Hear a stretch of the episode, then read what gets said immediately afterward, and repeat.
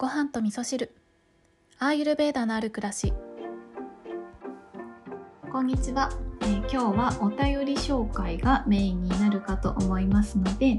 早速お便りをご紹介したいと思います。ごはみそネーム小鳥のパン屋さんから、えー、先日ねジョーティッシュのセッションを受けてくださいまして、そちらのご感想をいただきました。ありがとうございます。きょんちゃん、先日はジョーティッシュのセッションをありがとうございました。お礼が遅くなりすみません。反リアルきょんちゃんに念願の鑑定をしていただき、素敵な時間を過ごすことができました。今世のテーマ、自分の本質、自分のことなのに気づきもせず知らなかった一面に驚き、自分にしかわからないであろう部分を説明されてさらに驚く、そんな時間でした。自分自身の不思議に思っていた行動や感情が過去性につながっていて納得したり、はちじゅうななさいまで生きられるかは分かりませんが、目に見えない豊かさを手に入れたり与えたりする時期に入っていると聞いて、めちゃくちゃいいテーマを掲げて死ぬまで過ごせるやんと嬉しくなりました。先日のジョーティッシュを受けた頃は母の調子が優れず、寂しさや無力さや感謝、いろんな感情を消化しながら過ごしていたのですが、今がタイミングと思い迷わず鑑定を受けて本当に良かったです。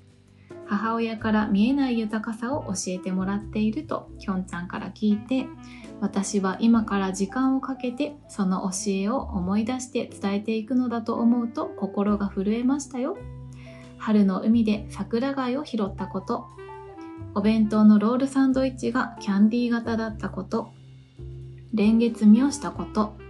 幼なじみとのさんじのおやつにティーカップで紅茶を出してくれたこと、テスト明けのご褒美はハーゲンダッツだったこと。これはきっと母からもらったオージャスの記憶。大きくなくていい、何気ない日々の記憶の中に自分がオージャスを感じられるヒントが隠されているのかもしれないですね。母は眠る時間が増え、多くを語れなくなっても、父や訪ねてきた家族や親しい人たちに声をかけてもらい、手を握ってもらい、人のぬくもりや微笑み合う時間をたくさん味わって、とてもいい表情で旅立っていきました。最後に会った時に手を離してくれなかったのはそういうことだったんだな。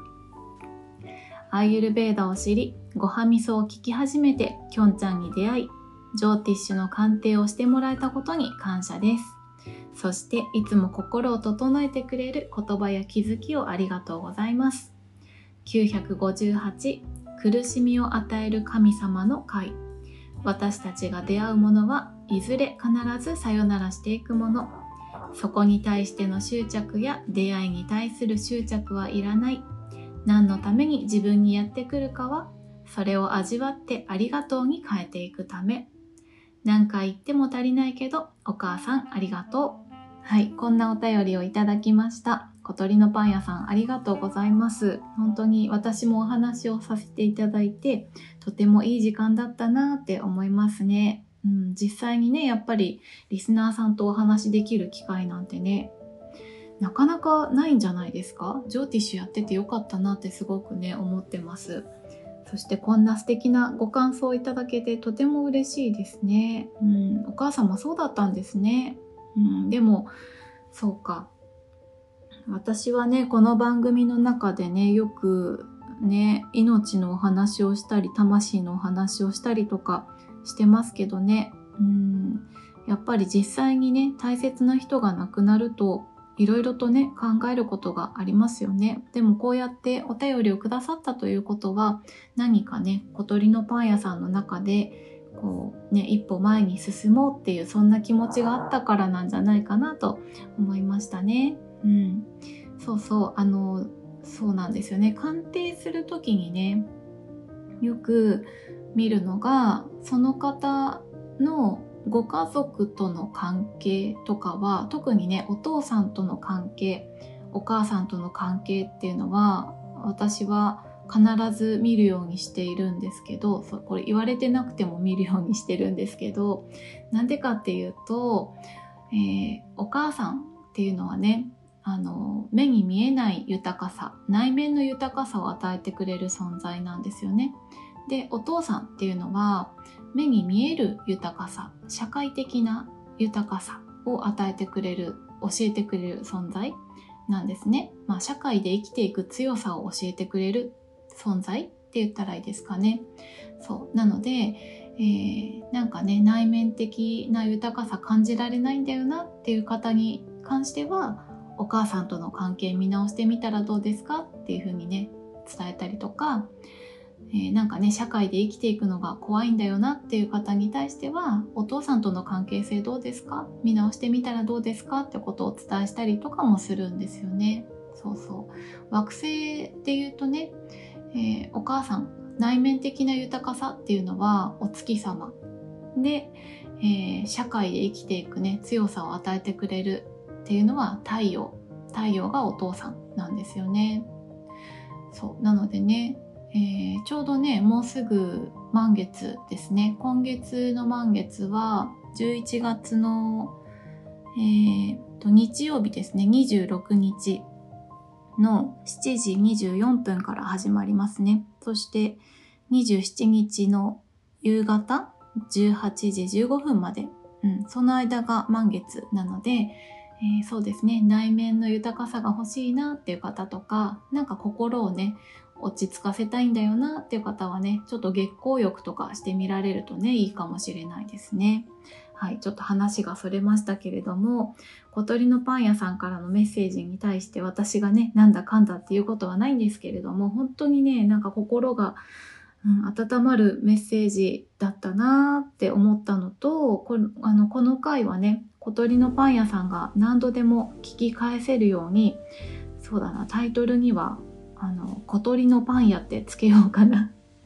ね、いちねんご振り返ってみたり、にねんごに振り返ってみたりしてね、何度何、何度でも何度でもね、あのこの時に綴ったメッセージがね、小鳥のパン屋さんにとって未来の自分へのメッセージのようなね、そんなお守りになってくれたらいいなって思いますね。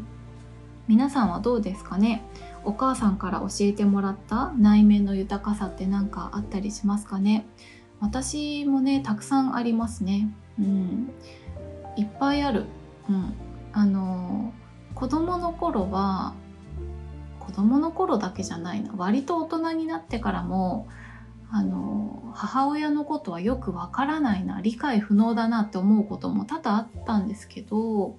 々あったりとか、あとは。なんかそうだな、あのお母さんがやってることってあのすごく素敵なことがたくさんあるのに、なんか反抗期みたいな感じでそれを受け、受け入れられない受け入れられないというか、なんか綺麗事のような感じがして見てしまっていた時期もあったんですよね。だけどちゃんとね、私も母親からは目に見えない豊かさっていうのをね、教えてもらいましたね。なんか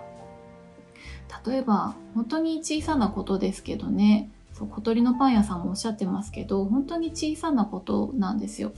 なんかね、おばあちゃんからリンゴとかね、たくさん送ってきたら、私はね、焼きリンゴとかすごい大好きだったから、そう子供の頃はね、リンゴアレルギーとかなかったから食べれたんですけど、そう焼きリンゴとか大好きだったから、もう毎日作ってほしいなって思ってたぐらい大好きだったんですよね。そう果物大好きだったんで。だけど、えー、お母さんは近所にね、配って歩いちゃうんですよ。だからね、どんどん減っちゃうのだからね、それでね、なんか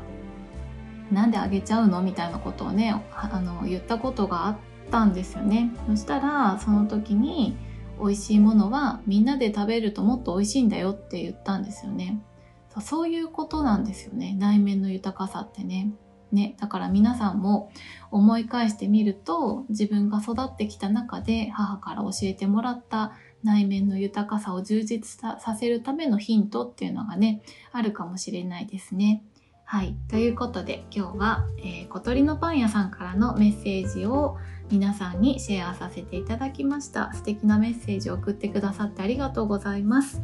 それでは皆さん、今日も良い一日をお過ごしください。今日も聞いていただきましてありがとうございます。